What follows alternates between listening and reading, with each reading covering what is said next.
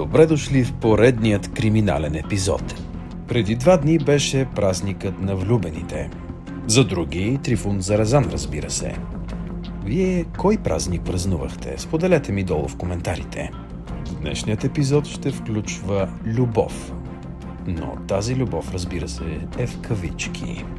Представете си, изтегляте приложението за запознанства, знаете кое е то, най-най-известното сред всички. Уреждате си среща, отивате на заведение, след това на кино или на ресторант. След това отивате в апартамента на евентуално бъдещата ви половинка. Но какво става, ако неговите или нейните планове са зловещи към вас? Такъв е и днешният епизод. Но преди да започна, ще ви припомня, че има още един канал, свързан с ужасяващите истории.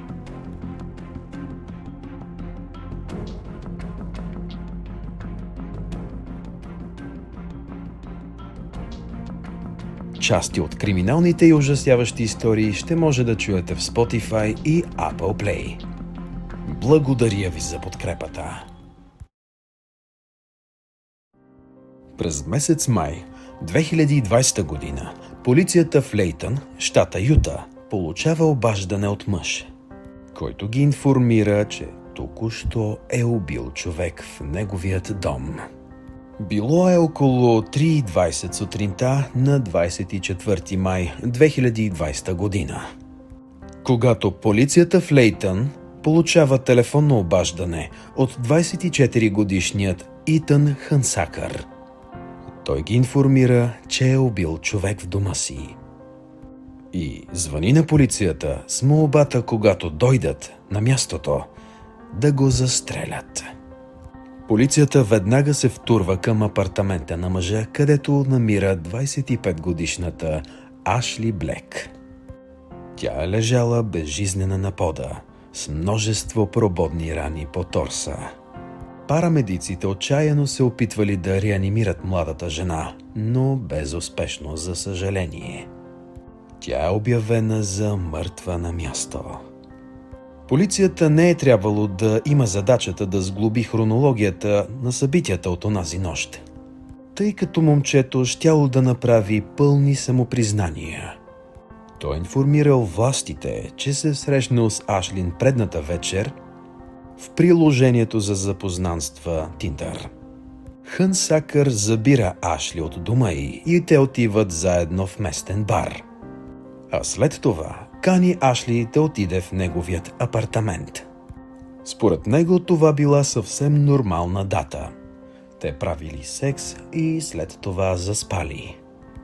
Момчето споделя, че когато се събудил, Ашлин лежала на ръката му и той започнал да я души колкото може по-силно за около една минута. След това той грабнал джобен нож с пружина и 4-инчово острие и я намушкал около 5 пъти. Тук е и най-зловещото. Той признава, че е поканил Ашлин с намерението да я убие. Итан Хънсакър отново иска полицията да го застреля. Вместо това те му слагат белезници. Той е арестуван без инциденти и е бил транспортиран до затвора на окръг Дейвис – а след това споменава, че ежедневно е имал мисли за самоубийство и убийствени идеи. Междувременно семейството на Ашлин публикува публично изявление, което гласяло Чудовище отнело живота на нашето малко момиченце в престъпление. Толкова безмислено, колкото и зло. Сърцата ни са разбити и животите ни са променени за винаги, поради действията на друг човек.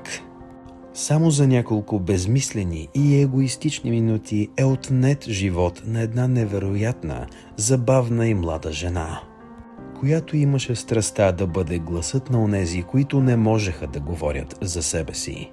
И ангел за онези, които имат нужда от специални помощи. Животът на нейните приятели и семейство се променя за винаги. Никое време не може да запълни празнотата, която те усещат – и дупката, която оставила в сърцата им. Ашлин била голям любител на магазините за винтич дрехи.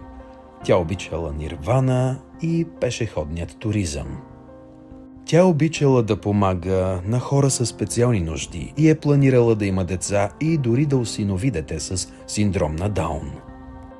Според нейният некролог, тя би била прекрасна майка. Известно време тя е работила в Авеню Пропър, където колегите я помнили като мила и много гостоприемна. Тя винаги е карала новите колеги да се чувстват добре дошли. А Хън Сакър ще бъде обвинен в убийство първа степен. И е наредено да бъде задържан без гаранция. Става притеснително обаче, когато новината за нейното убийство обикаля из социалните мрежи. Там започват да се появяват обвиняващи жертвата коментари.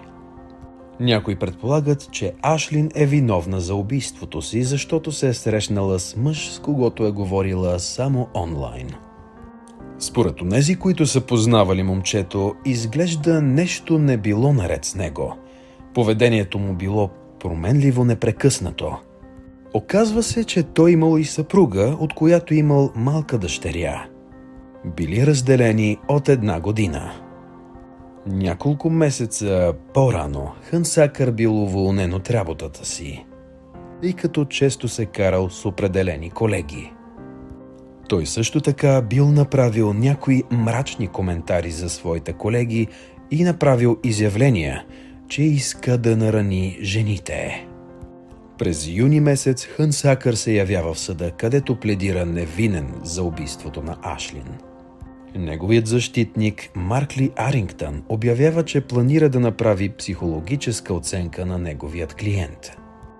Той споделя, че преди това е бил диагностициран с психично заболяване, но не дава повече подробности. На следващият месец съдия Дейвид Конърс нарежда психологическа експертиза. През следващата година обаче Хънсакър се явява в съда, където се признава за виновен – но защото е психично болен.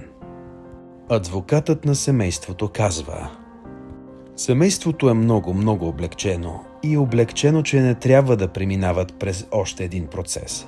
Също така е емоционално преживяване да чуят за първи път, освен от органите на реда, какво се е случило с дъщеря им. Те са чули разтърсващият разказ от ответника – през декември месец той отново се явява пред съда, където е било обявено, че е психично болен. Доклад за оценка установява, че той е имал рецидивиращо голямо депресивно разстройство с психотични характеристики плюс генерализирано тревожно разстройство.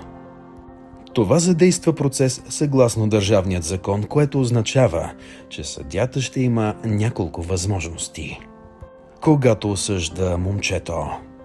Съдята може да осъди Хън Сакър в щатската болница на Юта с департамента за наказания и съвета по помилвания и условно освобождаване на Юта, за да осигури лечение.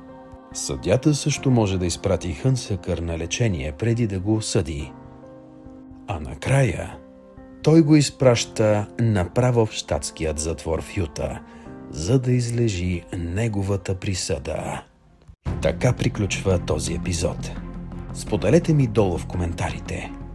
Вашето мнение по въпроса. Бихте ли излезнали на среща с някого от социалните мрежи, преди да сте се чували и да сте си писали повече?